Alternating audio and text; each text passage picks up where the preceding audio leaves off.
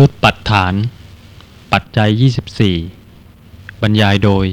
อาจารย์สุจินบริหารวนเขต ตลับที่ 4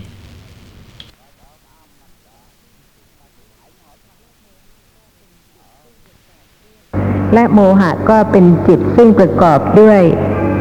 เหตุเจตสิกเพียงเหตุเดียวนะคะ ก็เป็นจิตที่มีกำลังอ่อน โดยลักษณะของโมหะเจตสิกเมื่อไม่ประกอบด้วยโลภะไม่ประกอบด้วยโทสะนะคะ ก็ไม่เป็นอธิปติ โมหะมูลจิตจึงไม่มีแม้จิตตาธิปติและสำหรับวิมังสาธิปติก็ไม่เกิดกับโมหะมูลจิตเลย คือ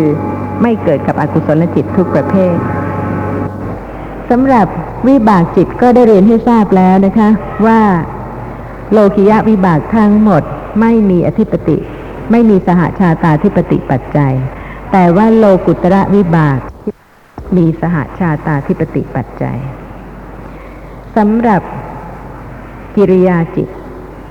ซึ่งส่วนใหญ่แล้วนะคะ เป็นของพระอรหันต์สำหรับกิริยาจิตที่เป็นชวนะจิต ต้องเป็นของพระอรหันต์เท่านั้น ปุถุชนจะไม่มีกิริยาจิตที่เป็นชวนะจิตเลยเพราะเหตุว่าสำหรับปุถุชนนะคะ เห็นแล้วเป็นกุศลบ้าง เป็นอกุศลบ้าง แต่ไม่ใช่เป็นมหากิริยา เพราะฉะนั้นกิริยาจิตที่เป็นชวนะจิตจึงเป็นของพระอรหันต์เท่านั้นสำหรับกิริยาจิตที่เป็นชวนะจิต ที่ไม่ประกอบด้วยเหตุ มีหนึ่งดวง คือภาสิตตุปาทจิต เป็นจิตที่เกิดร่วมกับโสมนัสเวทนาทำให้เกิดการยิ้มแย้ม เพียงเล็กน้อยนะคะสำหรับผู้ที่เป็นพระอรหันต์เวลาที่เกิดโสมนัสยินดีเนี่ยค่ะ เป็นปัจจัยให้รูปนะคะ ปรากฏเป็นลักษณะของการยิ้มและการหัวเราะขึ้น เพราะฉะนั้นในวันหนึ่งวันหนึ่งนะคะ ท่านผู้ฟังก็ยิ้มบ้าง หัวเราะบ้าง แต่ถ้าไม่ได้อบรมเจริญสติปัฏฐานจะไม่ทราบเลยว่าในขณะนั้นนะคะ ยิ้มเพราะจิตอะไร หรือว่าถ้าเป็นหัวเราะอาจจะทราบได้ใช่ไหมคะว่า หัวเราะเพราะจิตอะไร ทราบได้ไหมคะปกติที่หัวเราะเพราะจิตอะไรคะกุศลจิตหรืออกุศลจิต อกุศลจิตนะคะ เป็นโลภะบุลจิต เพราะฉะนั้นให้ทราบว่าจิตซึ่งจะทำให้เกิดการยิ้มหรือการหัวเราะเนี่ยค่ะ ต้องเป็นจิตที่เกิดร่วมกับโสมนัสเวทนา ถ้าขณะนั้นจิตเกิดร่วมกับอุเบกขาเวทนานะคะ ความรู้สึกไม่สุขไม่ทุกข์เฉยๆจะไม่เป็นปัจจัยให้เกิดยิ้มหรือหัวเราะเพราะฉะนั้นในขณะใดที่ยิ้มหรือหัวเราะเวทนาในขณะนั้นเป็นโสมนัสเวทนา สติปัฏฐานเนี่ยค่ะ เกิดได้ไหมในขณะที่ยิ้มหรือหัวเราะ ไม่มีใครไปบังคับว่าอยากเกิด หรือว่าเกิดไม่ได้นะคะ ไม่ใช่ว่าเจริญสติปัฏฐานแล้วต้องไม่ยิ้ม ต้องไม่หัวเราะ สติเป็นอนัตตา การยิ้มถ้าไม่มีปัจจัยก็ไม่เกิดขึ้น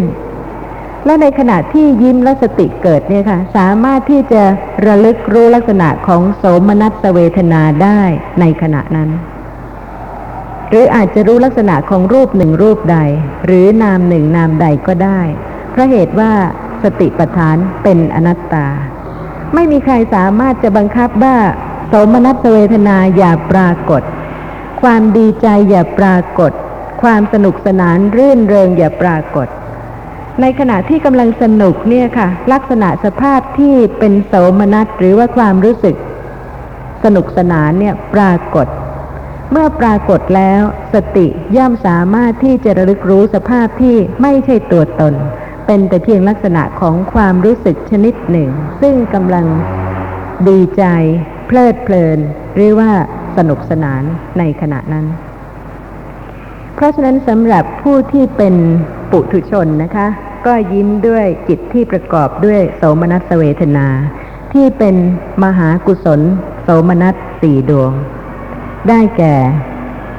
มหากุศลญาณสัมปยุตสองดวง และมหากุศลญาณวิปยุตสองดวง และยิ้มด้วยโลภะมูลจิตที่เกิดร่วมกับโสมนัสเวทนาสี่ดวง คือเกิดร่วมกับทิฏฐิคตะสัมปยุต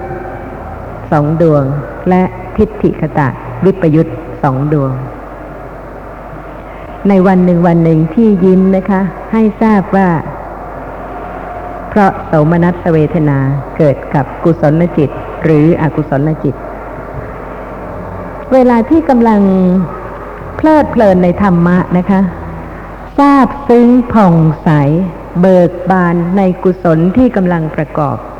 กำลังกระทำอยู่ หน้าตาจะ ปรากฏเป็นลักษณะที่ยิ้มแย้มได้ไหมคะ ในขณะนั้นเป็นมหากุศลซึ่งเกิดร่วมกับโสมนัสเวทนา แล้วแต่ว่าจะเป็นญาณสัมปยุตหรือว่าญาณวิปยุตสำหรับสหชาตาที่ปฏิปัจจัยนะคะ ยังมีข้อสงสัยไหมคะ จิตทั้งหมดมี 89 ดวงนะคะ แต่ว่าที่จะเป็นสหชาตาที่ปฏิปัจจัยไม่ใช่ทั้ง 89 ต้องเป็นจิตที่มีกำลัง เพราะฉะนั้นต้องเป็นชวนะจิต และต้องเป็นจิตที่ประกอบด้วยเหตุสองเหตุ แม้ว่าจิตนั้นจะเป็นชวนะจิตนะคะ แต่ว่าถ้าประกอบด้วยเหตุเดียว ก็ไม่มีสหชาตาที่ปฏิปัจจัย และถึงแม้ว่าจะเป็นชวนะจิตแต่ไม่ประกอบด้วยเหตุเลย เช่นหสิตุปาทจิต จิตที่ทำให้เกิดการแย้มยิ้มของพระอรหันต์ในขณะนั้นก็ไม่เป็นสหชาตาที่ปฏิปัจจัย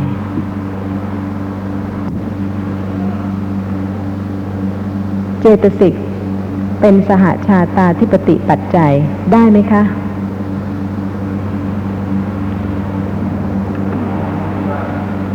ได้หรือไม่ได้คะได้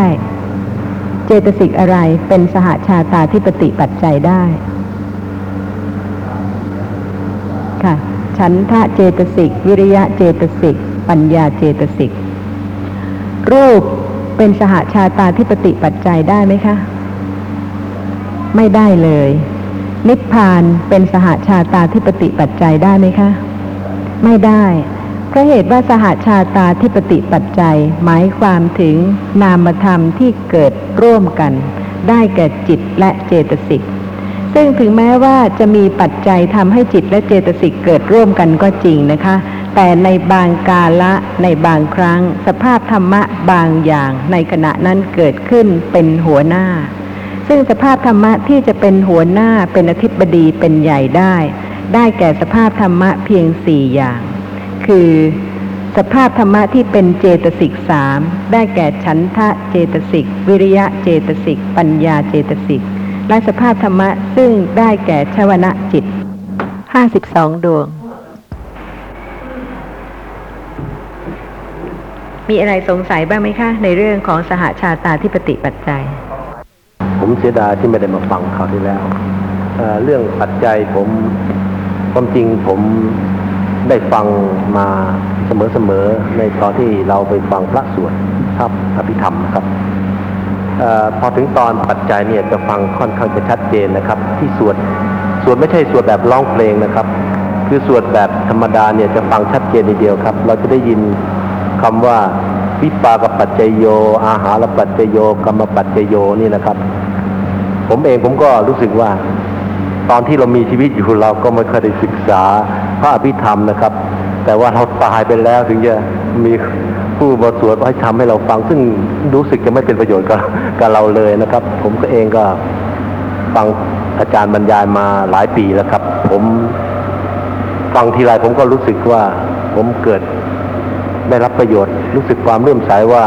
อาจารย์สามารถเอาธรรมะ ซึ่งอยู่ในพระพิธรรมอยู่ในอยู่ในตำรานะครับ มาอธิบายว่าความจริงนั้นสิ่งนั้นคือในชีวิตประจำวัน เพราะฉะนั้นผมเองผมก็รู้สึกเลื่อมใส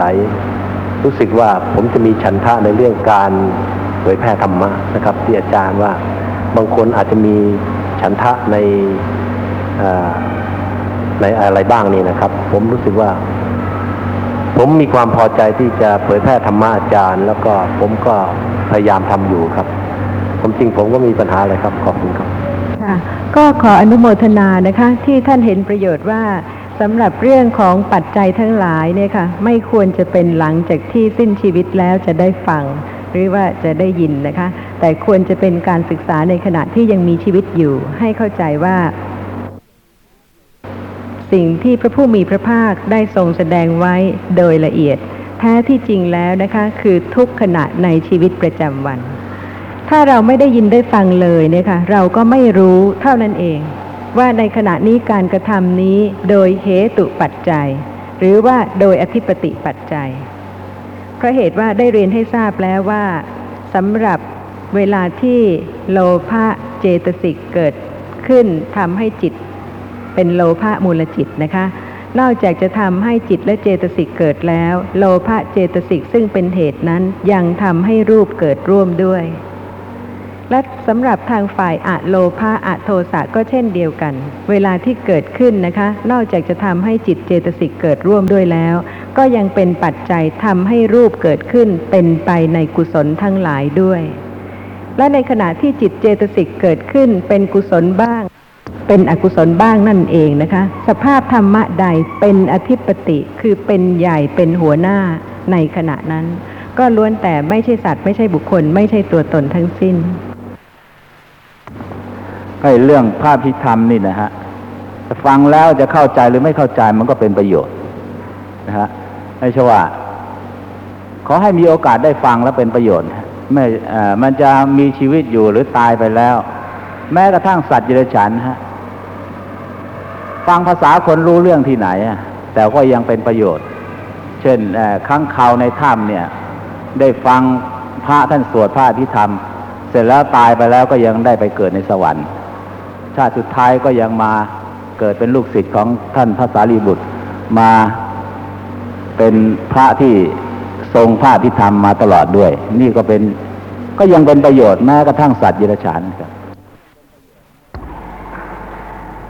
มีท่านผู้ฟังท่านหนึ่งค่ะ ท่านก็บอกว่าท่านรู้สึก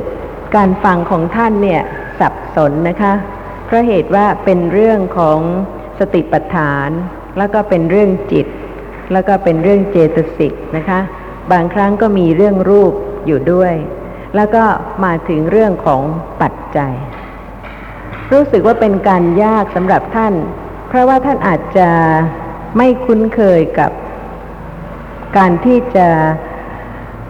ศึกษาธรรมะนะคะ ในแบบต่างๆ เพราะว่าส่วนใหญ่แล้วเนี่ยค่ะ มักจะศึกษาตามนัยยะของอภิธรรมมัทธสังคหะ ซึ่ง รจนาโดยท่านพระอนุรุทธาจารย์ โดยที่ท่านประมวลจิตทั้งหมดนะคะ ที่พระผู้มีพระภาคทรงแสดงเป็นปริเฉดที่หนึ่งและเจตสิกทั้งหมดเป็นปริเฉดที่สองตลอดไปจนกระทั่งถึงปริเฉดที่เก้าแต่ว่าสำหรับการอบรมเจริญสติปัฏฐาน จุดประสงค์ในการ บรรยายนะคะ เพื่อที่จะให้ท่านผู้ฟังเนี่ยค่ะ ได้พิจารณาธรรมะ เพื่อที่จะเห็นสภาพความเป็นอนัตตา ของธรรมะที่กำลังปรากฏ เพราะฉะนั้นเมื่อได้พูดถึงเรื่องจิตบ้างเล็กน้อยนะคะ แล้วก็ได้พูดถึงเรื่องเจตสิกบ้างเล็กน้อย เพื่อที่จะให้ท่านผู้ฟังเนี่ยค่ะเห็นสภาพที่เป็นอนัตตาจริง ๆ ไม่ใช่สัตว์ไม่ใช่บุคคล จึงได้กล่าวถึงเรื่องของปัจจัย เพราะเหตุว่าการที่สภาพธรรมะหนึ่งสภาพธรรมะใดจะเกิดขึ้นนะคะ ต้องมีปัจจัย คือสภาพธรรมะที่อิงอาศัย อุปการะเกื้อกูลให้สภาพธรรมะนั้นเกิดขึ้น เพราะสภาพธรรมะที่เป็นอนัตตานั้นไม่สามารถที่จะเกิดขึ้นตามใจชอบได้นะคะ แต่ต้องอาศัยเหตุปัจจัยเกิดขึ้น และสำหรับปัจจัยทั้งหมดเนี่ยค่ะ มีโดยประเภทใหญ่ ๆ นะคะ 24 ปัจจัย เป็นส่วนที่ยากที่สุดของพระธรรมที่พระผู้มีพระภาคทรงแสดง เพราะเหตุว่าในขณะนี้เองนะคะ จิตของแต่ละบุคคล เกิดขึ้นเพียงขณะเดียวค่ะ แล้วดับไปอย่างรวดเร็ว ทันที ยังไม่มีใครประจักษ์ในความเกิดขึ้นและดับไปของจิตดวงที่ดับไปแล้ว หรือที่กำลังดับอยู่ในขณะนี้ เพราะเหตุว่ายังไม่ได้รู้ความจริงหรือว่าความชัดเจนของจิตซึ่งเกิดและดับเมื่อครู่นี้นะคะ เมื่อก่อนนี้ว่าเกิดขึ้นได้อย่างไร แล้วก็มีอะไรเป็นปัจจัย แต่ว่าพระผู้มีพระภาคเนี่ยค่ะ แม้ว่าจิตจะ เกิดดับอย่างรวดเร็ว คือเพียงเกิดขึ้นขณะเดียวแล้วดับไป ทรงตรัสรู้สภาพที่เป็นปัจจัย ซึ่งทำให้จิตดวงนั้นเกิดขึ้น และทำให้จิตดวงต่อๆไปเกิดขึ้นด้วย เพราะฉะนั้นเรื่องของปัจจัยเนี่ยนะคะ เป็นส่วนที่ยากที่สุด จึงได้ขอกล่าวถึงเรื่องของปัจจัยก่อนเพราะเหตุว่า ถ้าจะรอจนถึงปริเฉดที่8นะคะ ก็จะเป็นเวลาที่นานมากทีเดียว แล้วก็สำหรับการที่จะกล่าวถึงปัจจัยในตอนต้นนี้นะคะ ก็จะไม่กล่าวถึงโดยละเอียด เพียงแต่จะแสดงความเป็นปัจจัย เท่าที่ท่านผู้ฟังสามารถจะพิจารณาได้เมื่อกล่าวถึงจิตหรือเจตสิกนั้นๆเพราะเหตุว่าข้อความในอัตถกถามีว่า แม้ว่าผู้นั้นจะมีอายุยืนยาวนานสักเท่าไหร่ก็ตามนะคะ แล้วก็พูดถึงเฉพาะเรื่องของปัจจัยเรื่องเดียวเนี่ยค่ะ ตลอดชีวิตก็ยังไม่จบ เพราะฉะนั้นเรื่องของปัจจัยเป็นเรื่องที่จะแสดงให้เห็นความเป็นอนัตตาของสภาพธรรมะโดยละเอียด แต่ว่าสำหรับในตอนต้นนะคะ จะกล่าวถึงเพียงเพื่อให้เป็นปัจจัยให้รู้ในความเป็นอนัตตา ของนามธรรมและรูปธรรมในชีวิตประจำวันเท่านั้น ไม่ทราบท่านผู้ฟังมีข้อสงสัยอะไรบ้างหรือเปล่าคะในเรื่องนี้ เจริญพรอาจารย์อาตมาฟังอยู่ทางจังหวัดชัยนาทอำเภอมนรม มีความสงสัย เรื่องของการเจริญสติปัฏฐาน เพราะอาตมาเผยแพร่อยู่ในแนวทางนี้เหมือนกัน โยมโยมปฏิบัติไปแล้วอาตมาก็กระทำไปด้วย อยากจะถามโยมอาจารย์ว่าในขณะที่ตาตาเห็นสี สติระลึกรู้สี อย่างนี้ชื่อว่าระลึกรู้รูปใช่หรือไม่ใช่ ต้องอย่างลงถึงไม่ใช่สัตว์ ไม่ใช่บุคคล ไม่ใช่ตัวตน ไม่ใช่วัตถุสิ่งใด ๆ ทั้งสิ้น เป็นแต่เพียงสภาพธรรมะชนิดหนึ่ง ซึ่งปรากฏทางตาเท่านั้นเองเจ้าค่ะก็หมายความว่าลักษณะที่ปรากฏทางตานั้น ไม่เฉพาะสิ่งหนึ่งสิ่งใด แต่ในขณะที่ลักษณะนั้นปรากฏทางตา สติระลึกรู้ลักษณะที่ปรากฏทางตานั้น ขณะนั้นอาตมา ขอทราบชัดๆว่าเป็นการที่ว่าระลึกรู้ตรงรูปลักษณะสิ่งที่ปรากฏทางตานั้นใช่ไหมอาตมาสงสัยตรงนี้โยมที่ขณะมาที่เริ่มพิจารณารู้ว่าไม่ใช่คน ไม่ใช่สัตว์ ไม่ใช่วัตถุสิ่งใด ๆ เป็นแต่เพียงสภาพธรรมะอย่างหนึ่ง ซึ่งปรากฏได้ทางตา ในขณะนั้นเป็นการน้อมระลึกรู้ลักษณะของสภาพที่ปรากฏทางตาตามความเป็นจริงเจ้าค่ะ จนกว่าลักษณะที่ไม่ใช่สัตว์ ไม่ใช่บุคคล ไม่ใช่ตัวตนจะปรากฏจริง ๆ ว่า ไม่มีคนไม่มีสัตว์ ไม่มีวัตถุสิ่งใด ๆ เลย ในสิ่งที่กำลังปรากฏทางตา เพราะทางตาเนี่ยเจริญพรคุณโยม เป็นสิ่งที่เข้าใจยากมาก ทางหูทางจมูกทางลิ้นทางกาย ก็พอจะทำความเข้าใจ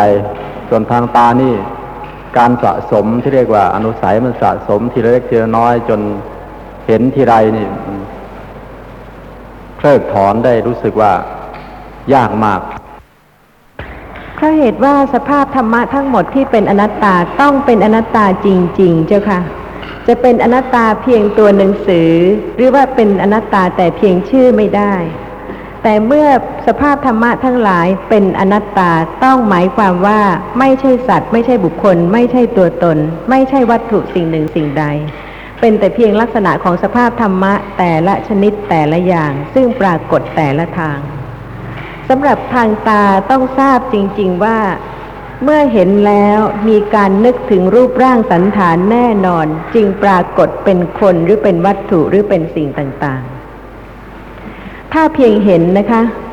แล้วไม่นึกถึงรูปร่างสันฐานเนี่ยค่ะ จะปรากฏเป็นคนแต่ละคนหรือว่าเป็นวัตถุสิ่งของต่างๆ ได้ไหม ไม่มีทางเป็นไปได้เลย ลองดูนะคะ เพียงชั่วขณะที่หลับตาแล้วลืมตาทันทีชั่วขณะเดียว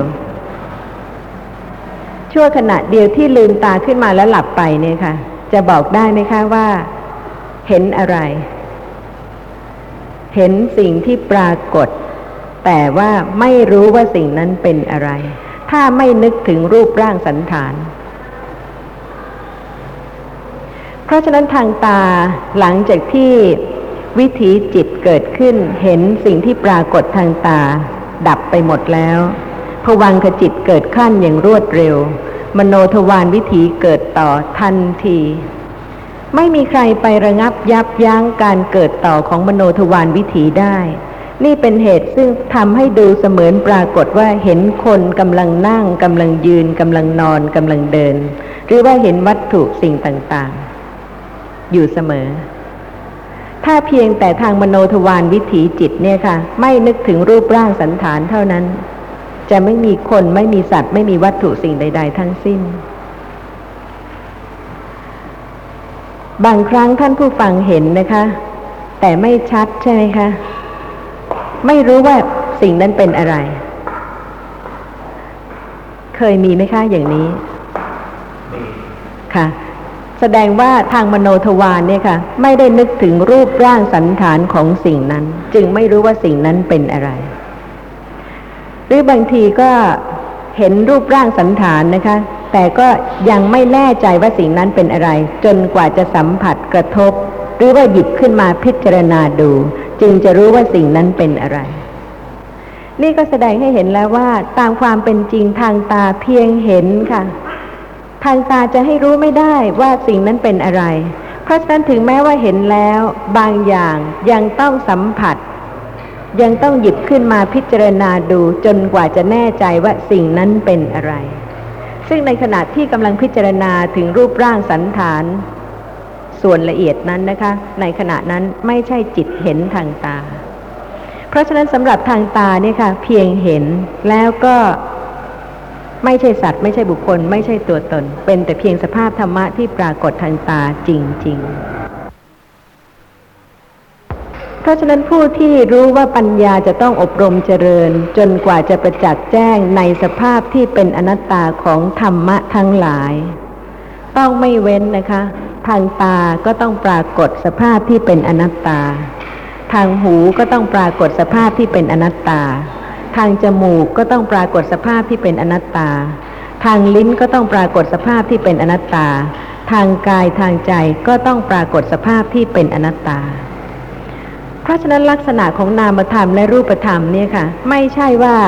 ปัญญาจะสามารถประจักษ์แจ้งโดยที่ไม่อบรมเจริญสติ ระลึกรู้ลักษณะของสภาพธรรมะ ซึ่งเป็นเพียงนามธรรมและรูปธรรมในขณะนี้ ในขณะนี้อะค่ะ ไม่มีอะไรเลยนอกจากนามธรรม และรูปธรรม เพราะฉะนั้นที่ปัญญาจะรู้ลักษณะของนามธรรมจริง ๆ นะคะ ก็เพราะสติระลึกได้ว่า ขณะนี้สภาพธรรมะใดกำลังเป็นนามธรรมที่ปรากฏ สภาพธรรมะใดเป็นรูปธรรมที่กำลังปรากฏ นี่คือการอบรมเจริญปัญญา ถ้าในขณะนี้นะคะ ยังหานามธรรมและรูปธรรมไม่พบหาไม่เจอ การที่ปัญญาจะประจักษ์แจ้งว่าสภาพนั้นไม่ใช่ตัวตน ไม่ใช่สัตว์ ไม่ใช่บุคคลก็ย่อมเป็นไปไม่ได้ แต่เพราะเหตุว่ารู้ว่าขณะนี้ค่ะ สภาพรู้ทางตาที่กำลังเห็น ทางหนึ่งนะคะ ที่จะรู้ลักษณะของนามธรรม ทางตาที่กำลังเห็น สภาพรู้สิ่งที่กำลังปรากฏ ระลึกหรือยัง ถ้ายังไม่ระลึกนะคะ เพราะว่าระลึกยาก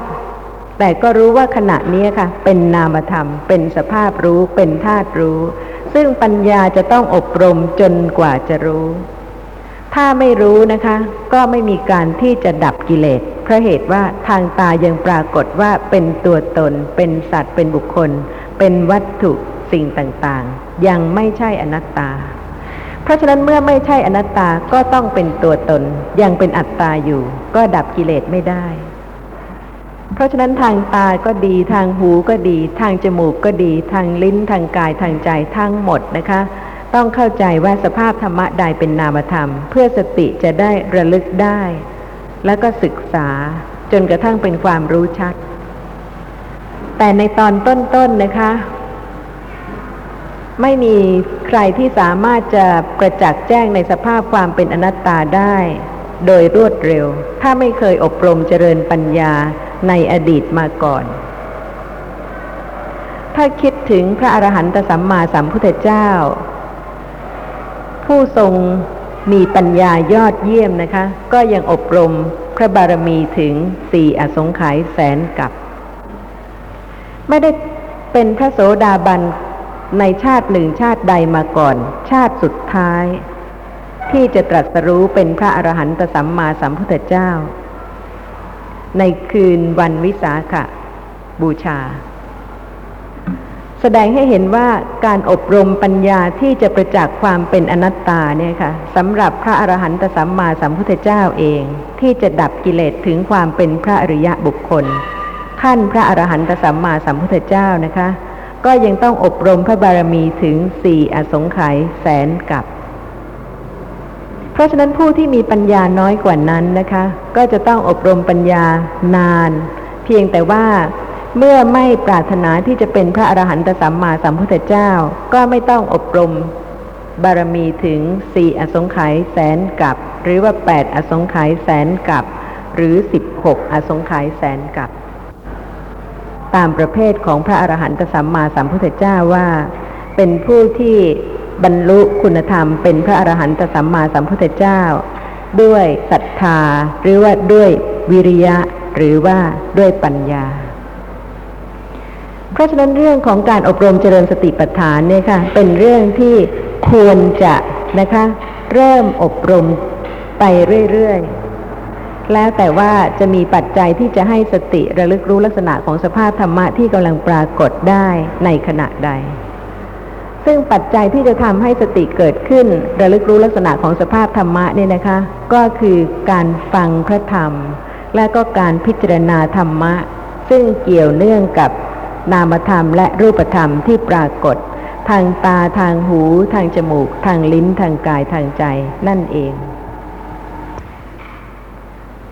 ไม่ทราบท่านผู้ฟังมีข้อสงสัยอะไรบ้างหรือเปล่าคะในเรื่องนี้ไอ้เรื่องการเจริญสติปัฏฐานเนี่ยนะฮะผู้เจริญสติปัฏฐานใหม่ ๆ ถ้าว่า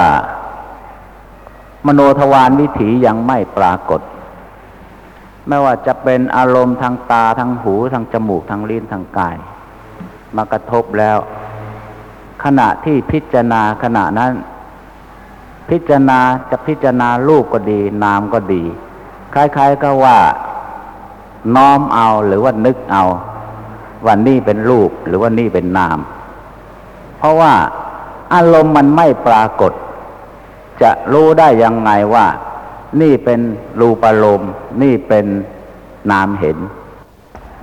เพราะฉะนั้นในเมื่อแยกรูปอารมณ์กับ จักขูประสาทกับจักขูวิญญาณนะแยกไม่ออก เพราะว่าไม่ปรากฏชัด เพราะฉะนั้นที่เราพิจารณาว่านี่เป็นรูปนี่เป็นนาม ก็คล้ายๆกับว่า นึกเอาเท่านั้นใช่ไหมเป็นเรื่องยากจริง ๆ นะคะสำหรับการเจริญขึ้นทีละเล็กทีละน้อยของสติปัฏฐานค่ะนั่นสิก็เวลานี้มันปัญญาที่จะแยกว่าสภาพที่ เป็นรูปกับสภาพที่เป็นนามนั่นน่ะปัญญามันยังแยกไม่ออก เพราะฉะนั้นที่ว่า ที่ผมว่านึกเอานึกเอาก็เพราะว่า เวลามีการรู้สึกตัวนะฮะอารมณ์ทางตาปรากฏ เมื่ออารมณ์ทางตาปรากฏ มีความรู้สึกตัวเกิดขึ้น ก็เท่านั้นนะครับ แล้วก็ถ้าบางครั้งเนี่ย น้อมไป คิดว่านี่เป็นรูปบางครั้งก็น้อมไป ว่านี่เป็นนาม เท่านั้นเองครับ เวลามีการรู้สึกตัว แล้วก็ขณะที่น้อมไปน่ะ ก็คล้าย ๆ กับว่านึกเอา แต่แท้ที่จริงอะ รูปก็ดีนามก็ดี มันยังแยกไม่ออกครับเป็นการถูกต้องทุกประการค่ะ ที่จะต้องเป็นอย่างนี้ค่ะ เพราะเหตุว่าไม่มีใครสามารถที่จะเกิดปัญญาอย่างรวดเร็ว แล้วก็ประจักษ์แจ้งในสภาพที่เป็นนามธรรมและรูปธรรม โดยความเป็นอนัตตาทันที อย่าลืมสิคะสี่อสงไขยแสนกับ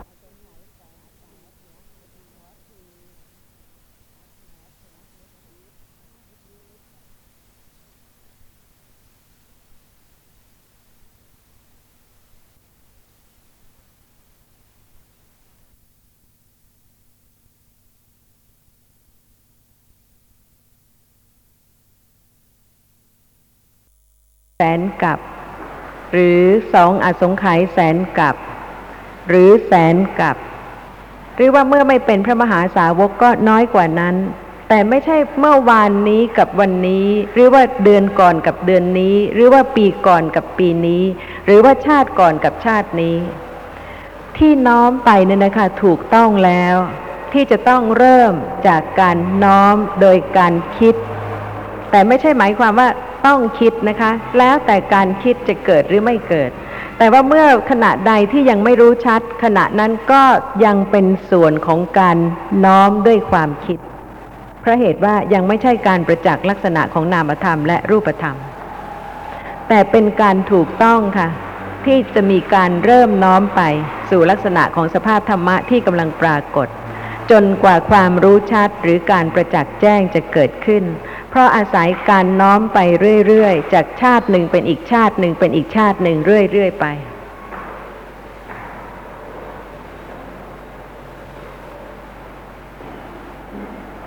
มีใครมีวิธีที่จะทำให้พืชที่ต้องอาศัยการเวลานะคะ เป็นเดือนเป็นปี ให้ดอกให้ผลภายในวันสองวันที่ปลูกได้บ้าง ก็เป็นไปไม่ได้ และยิ่งเป็นปัญญานะคะ ก็จะต้องยิ่งเจริญยากจริง ๆ ค่ะ ขณะที่น้อมไปเนี่ย ใช่เป็นตัวสติระลึกดูหรือเปล่าครับ เป็นค่ะ ใช่ใช่ไหมฮะสติเกิด เพราะเหตุว่าขณะนั้นไม่ได้ระลึกที่อื่น แต่กำลังน้อมไปที่จะรู้ลักษณะของสภาพธรรมะที่กำลังปรากฏทางตา ไม่ลืมใช่ไหมคะ ว่าขณะนี้สภาพธรรมะที่กำลังปรากฏทางตาเป็นของจริง และจะจริงยิ่งกว่านั้นเมื่อปรากฏว่าไม่ใช่สัตว์ไม่ใช่บุคคลใด ๆ ทั้งสิ้น เป็นแต่เพียงสภาพธรรมะลักษณะหนึ่ง ซึ่งปรากฏทางตา ไม่ปรากฏทางอื่น การที่เคยมีตัวตนนะคะ คือตัวเองแล้วก็มีบุคคลอื่นมากหน้าหลายตา รวมทั้งวัตถุสิ่งต่างๆ ในโลกนี้ หลายแสนกับชาติมาแล้วกับการที่จะรู้ว่าไม่มีตัวตนเลย ไม่มีสัตว์ ไม่มีบุคคล ไม่มีวัตถุสิ่งใด ๆ เป็นแต่เพียงนามธรรมชนิดหนึ่งเกิดขึ้นแล้วดับ เป็นแต่เพียงรูปธรรมชนิดหนึ่งซึ่งเกิดขึ้นแล้วดับ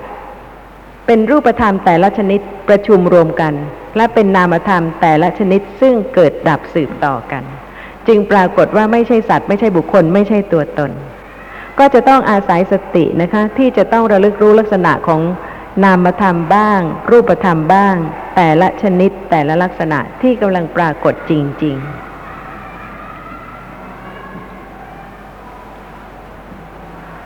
จริงหรือเปล่าคะที่ไม่มีตัวตนไม่มีสัตว์ไม่มีบุคคล จริงหรือเปล่าที่เป็นนามธรรมแต่ละชนิด คือสภาพ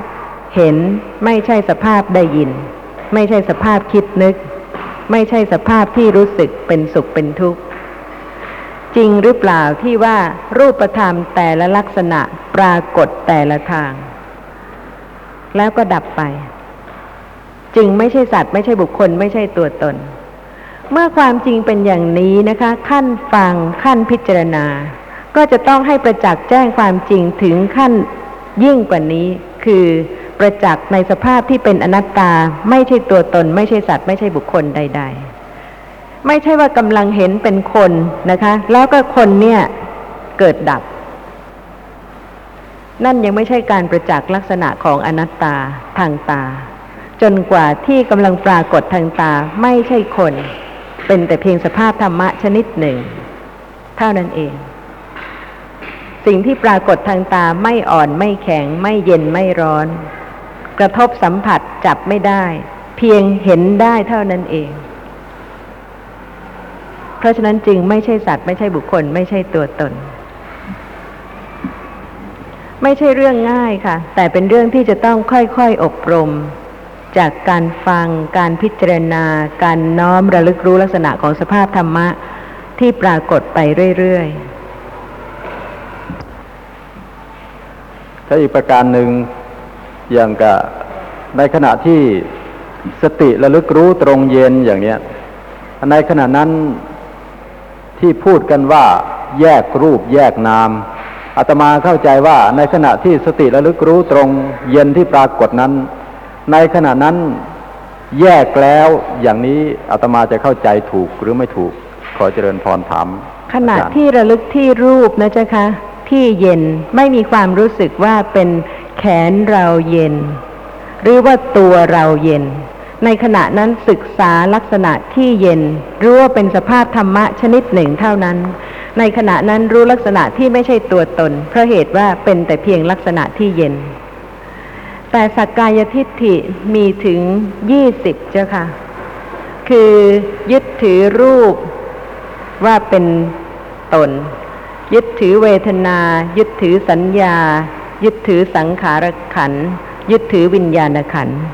เพราะฉะนั้นในขณะที่ระลึกรู้ลักษณะของรูป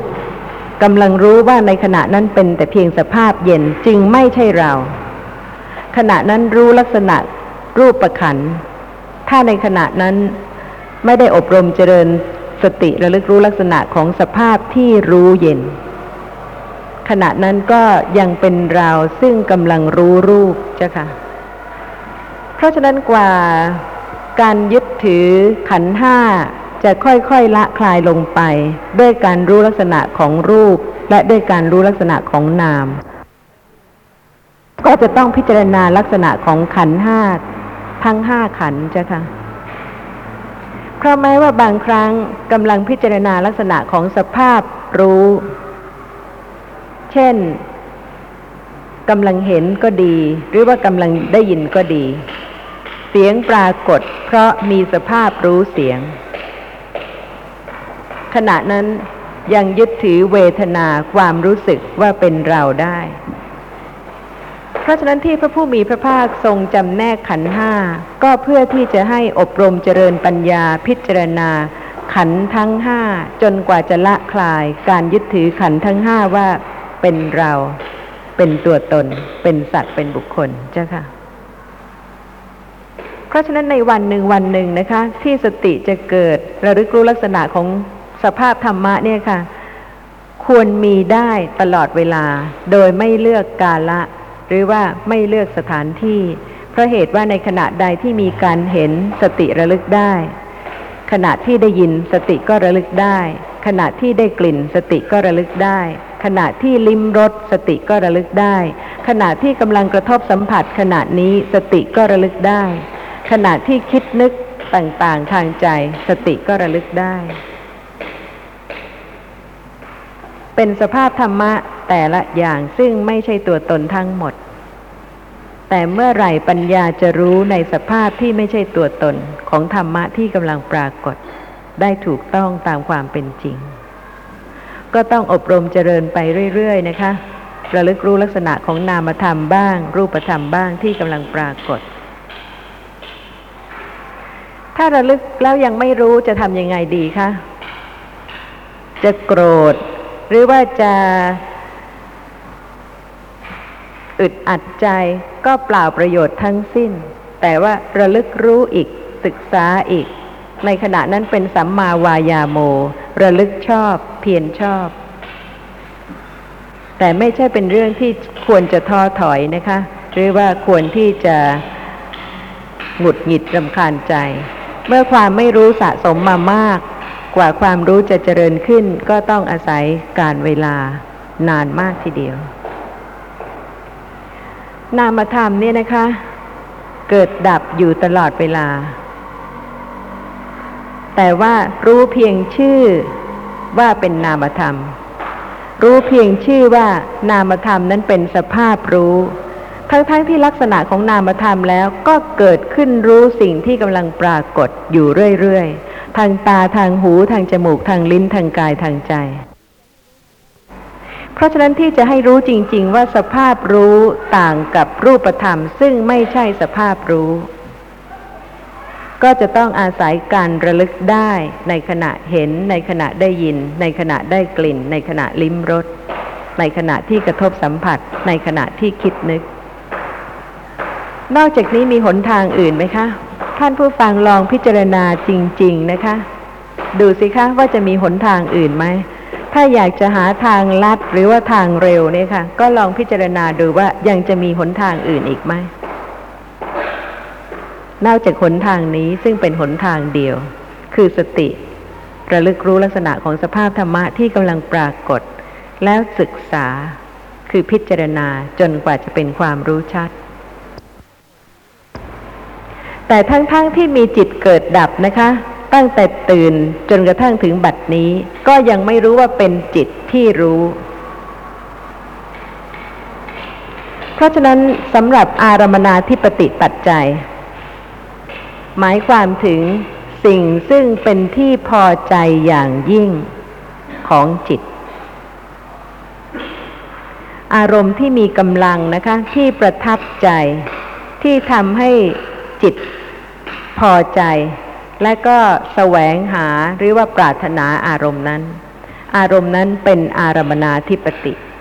ปัจจัยที่จะให้จิตนั้น ๆ เกิดขึ้น นี่เป็นชีวิตประจำวันนะคะ ซึ่งตั้งแต่ลืมตาตื่นเนี่ยค่ะ ยังไม่ทราบเลยว่า โลภะส่วนใหญ่ที่เกิดดับ เพราะฉะนั้นจะมากสักเท่าไหร่คะในวันหนึ่ง ตั้งแต่ลืมตาตื่นขึ้นนะคะ จนกระทั่งถึงเดี๋ยวนี้ แต่เพราะไม่รู้ว่าขณะนั้นนะคะ เป็นโลภะมูลจิต ก็เลยบางท่านกล่าวว่า ท่านไม่มีโลภะ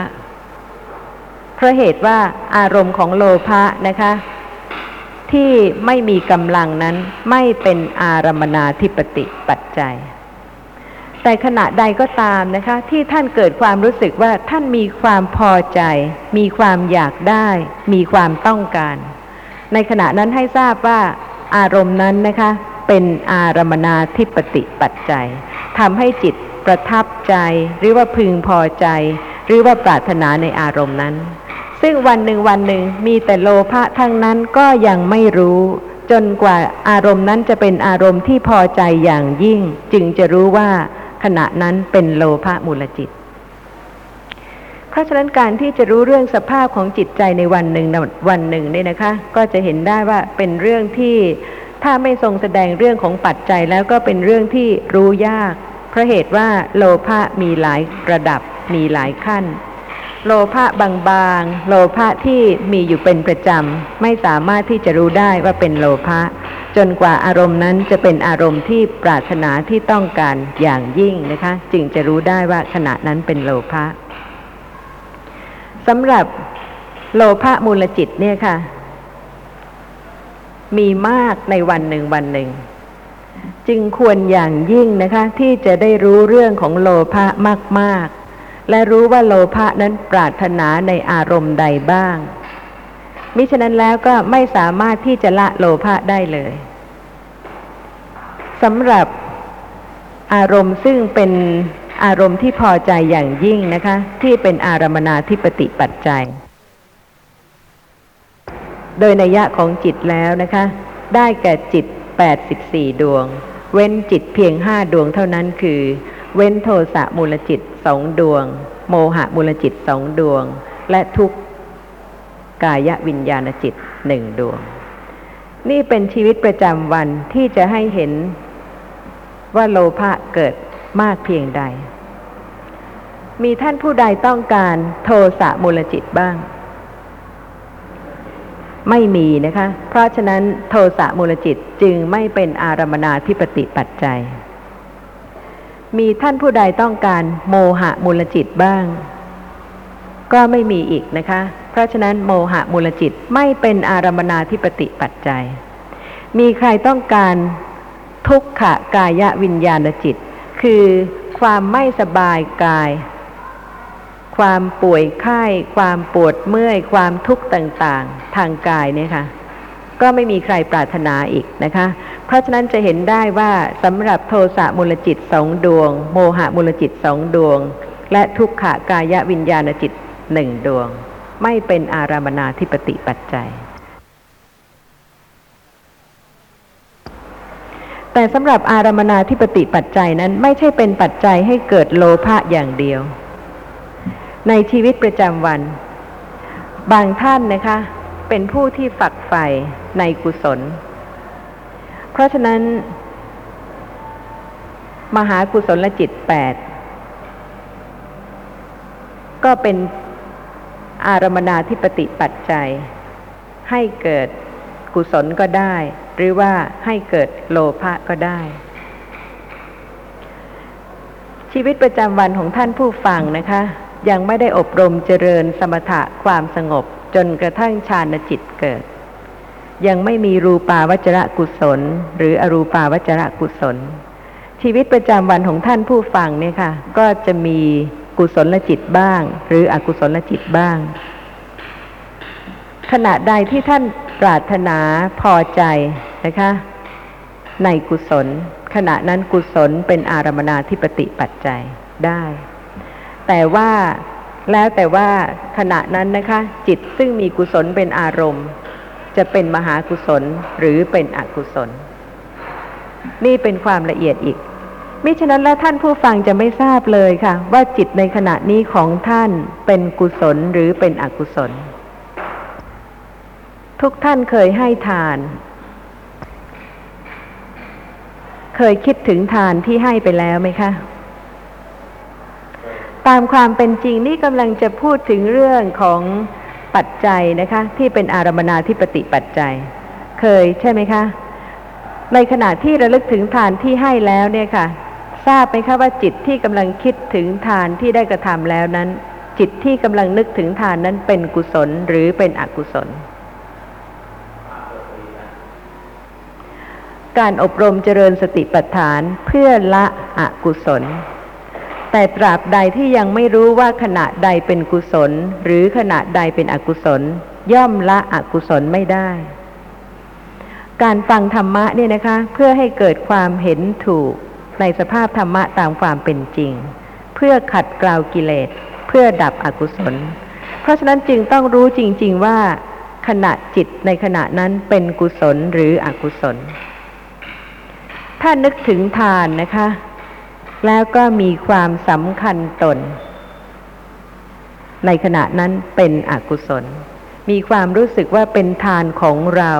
หรือว่าเราสามารถที่จะกระทำทานได้อย่างปราณีต ในขณะนั้นให้ทราบว่า แม้คิดถึงทานนกุศลที่ได้กระทำแล้วนะคะ แต่จิตที่มีกุศลนั้นเป็นอารมณ์ ก็ยังเป็นโลภะมูลจิตได้ ถ้าไม่รู้อย่างนี้จะขัดเกลาไหมคะ ในขณะนั้น กำลังพอใจในกุศลของตนที่ได้กระทำแล้ว สติไม่ได้ระลึกจึงไม่รู้ว่าในขณะนั้นนะคะ เป็นอกุศล เป็นโลภะมูลจิต ประกอบด้วยความสำคัญตน ไม่ว่าจะเป็นไปในทาน หรือว่าเป็นไปในศีลก็ตาม ท่านที่เป็นผู้รักษาศีล เคยมีความสำคัญตนว่า เราเป็นผู้มีศีล คนอื่นเป็นผู้ที่ทุศีล ในขณะนั้นนะคะ แม้ระลึกถึงศีลของตน โลภะมูลจิตก็เกิดได้ เพราะฉะนั้นเรื่องของโลภะมูลจิตเนี่ยค่ะ เป็นเรื่องซึ่งมากจริง ๆแล้วถ้าไม่รู้ในความละเอียดของโลภะมูลจิตแล้วนะคะ จะไม่ทราบเลยว่าในขณะนั้นนะคะ เป็นอกุศลที่ควรละ ราะเหตุว่าถึงแม้จะนึกถึงกุศลประเภทต่างๆ จิตที่นึกถึงกุศลประเภทนั้น ๆ ก็ยังเป็นอกุศลได้สำหรับโลกิยะกุศลทั้งหมดนะคะ เป็นปัจจัยให้เกิด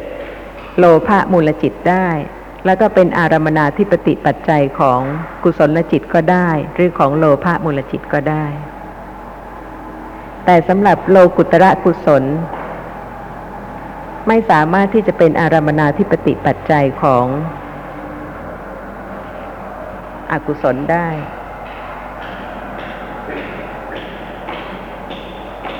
ท่านผู้ฟังเคยสังเกตชีวิตประจำวันของท่านไหมคะว่า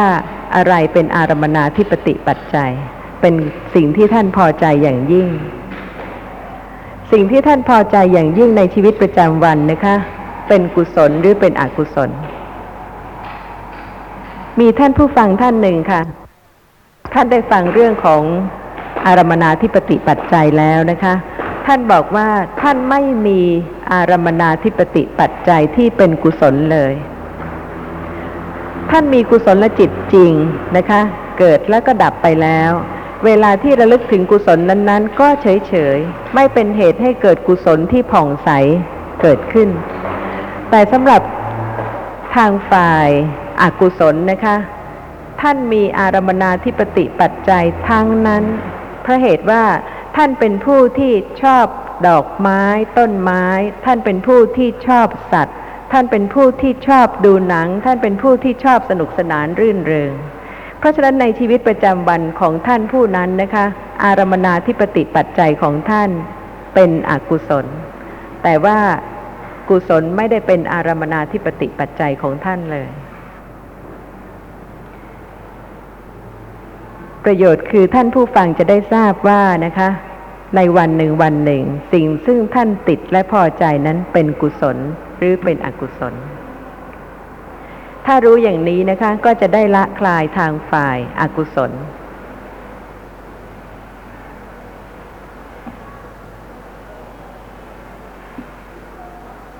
สำหรับรูปทั้งหมดนะคะ รูปที่ดีเป็นอารมนาธิปติปัจจัย แก่โลภะมูลจิต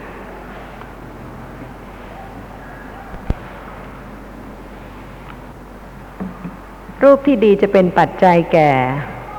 กุศลจิตได้นะคะ แต่ว่าไม่เป็นอารมนาธิปติให้แก่กุศลจิต ลองคิดดูในชีวิตประจำวันสิคะ ว่าจริงไหม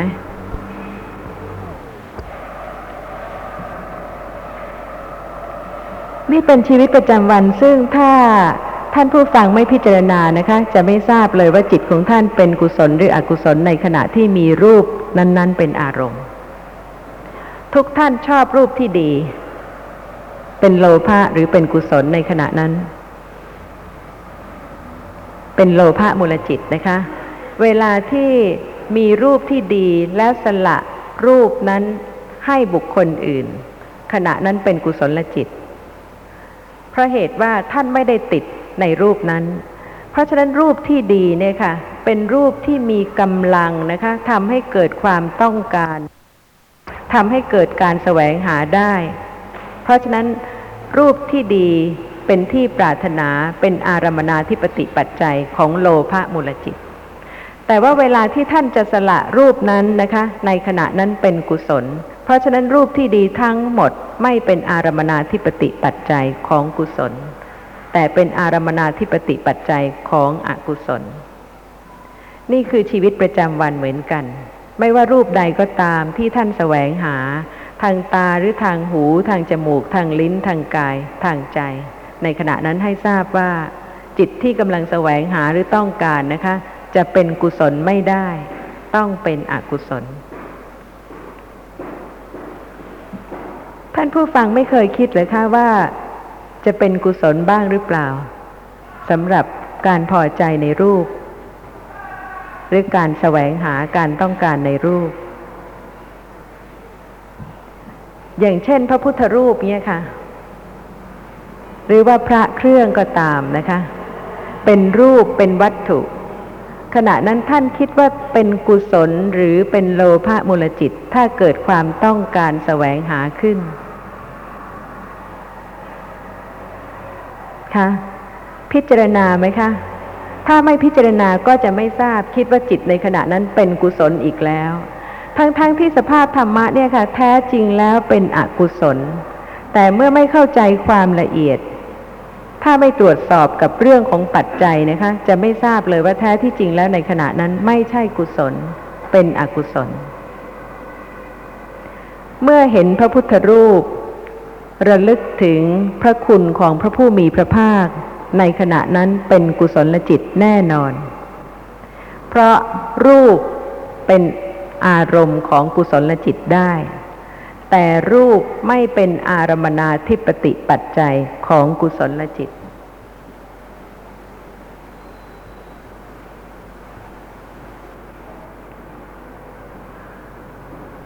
การดับกิเลสเนี่ยค่ะยากไหมคะ ถ้าไม่รู้ตามความเป็นจริงในชีวิตประจำวัน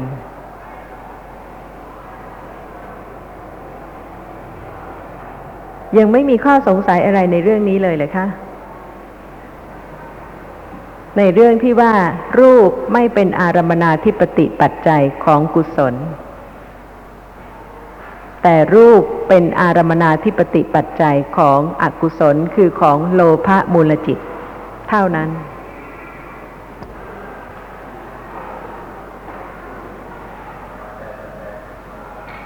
อารมณะ อารมณะปัจจัยและ อารมณะปัจจัยหมายความถึงสิ่งที่เป็นอารมณ์ของจิตและเจตสิก โดยเป็นสิ่งที่จิตและเจตสิกรู้ในขณะนั้นจ้ะค่ะสำหรับอารมนาธิปติปัจจัยหมายความถึงเป็นอารมณ์ซึ่งเป็นที่พอใจอย่างยิ่ง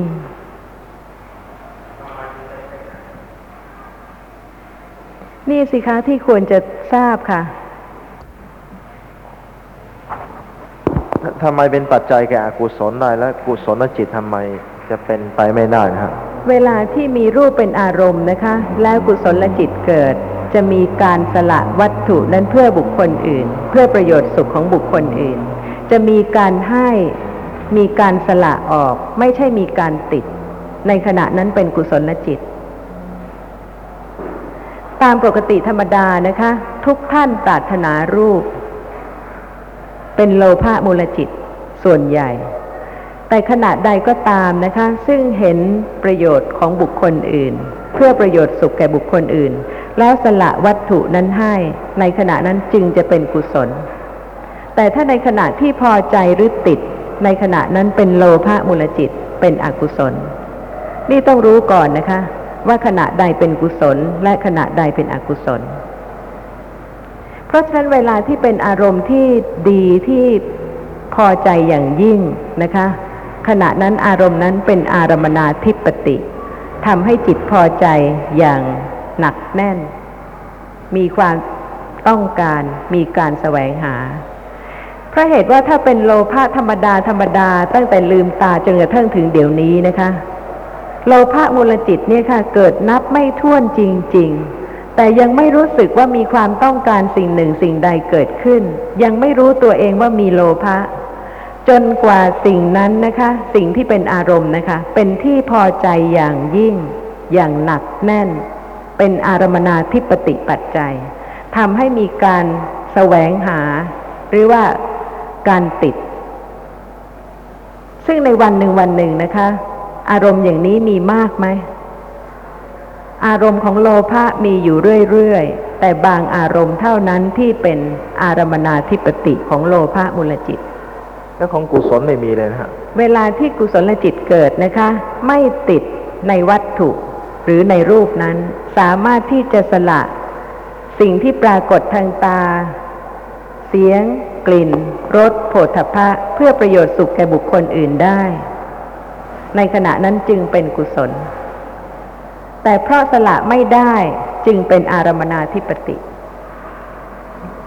ของอกุศลคือของโลภะก็ไออารมันนะเนี่ยก็ที่เป็นที่เป็นใหญ่นี่นะฮะที่เป็นอธิปติเนี่ยก็ถ้าฝ่ายกุศลแล้วก็ ไม่ได้มากมากบางครั้งก็สละได้นี่นะฮะมันเป็นขณะใดที่สละนะคะ ขณะนั้นเป็นกุศล มีรูปนั้นเป็นอารมณ์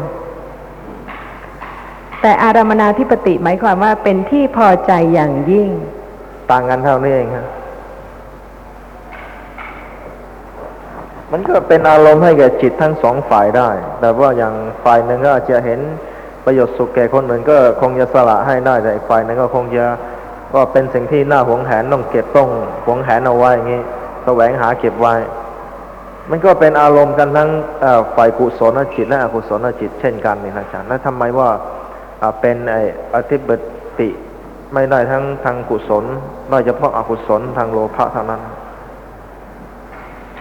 เวลาที่สละให้หมายความว่าไม่มีความผูกพันหรืออารมณ์นั้นไม่มีกำลังอย่างหนักแน่นที่จะให้ติดข้องอีกต่อไปใช่ไหมคะ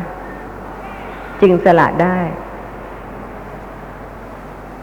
ขณะนั้นเป็นอารมณ์ของกุศลจิตที่สละ แต่ขณะใดซึ่งต้องการแสวงหา พอใจหนักแน่น ในขณะนั้นให้ทราบว่าเป็นอกุศลแน่นอนค่ะ ผมเลยอยากจะถามว่า ท่านพระพาหิยะนั่นนะฮะ ได้ฟังเพื่อนเก่าของท่านมาเตือนว่า เวลานี้พระพุทธเจ้าเกิดขึ้นแล้วในโลกทำให้ท่านมีความปีติยินดีเป็นอย่างยิ่ง ที่จะต้องการพบพระพุทธเจ้า แล้วก็ต้องการฟังธรรมของพระพุทธเจ้า การแสวงหาของพระพาหิยะนั้นเป็นอกุศลหรือเปล่าครับ แสวงหารูปหรือว่าแสวงหาธรรมะ ก็ทั้งสองอย่างสิครับอ่าธรรมะก็ต้องคือเสียงของพระพุทธเจ้าก็เป็นรูป อยากจะฟังเสียงที่ไพเราะหรือว่าอยากจะฟังพระธรรม ขณะนั้นต้องการฟังพระธรรมมากกว่าครับ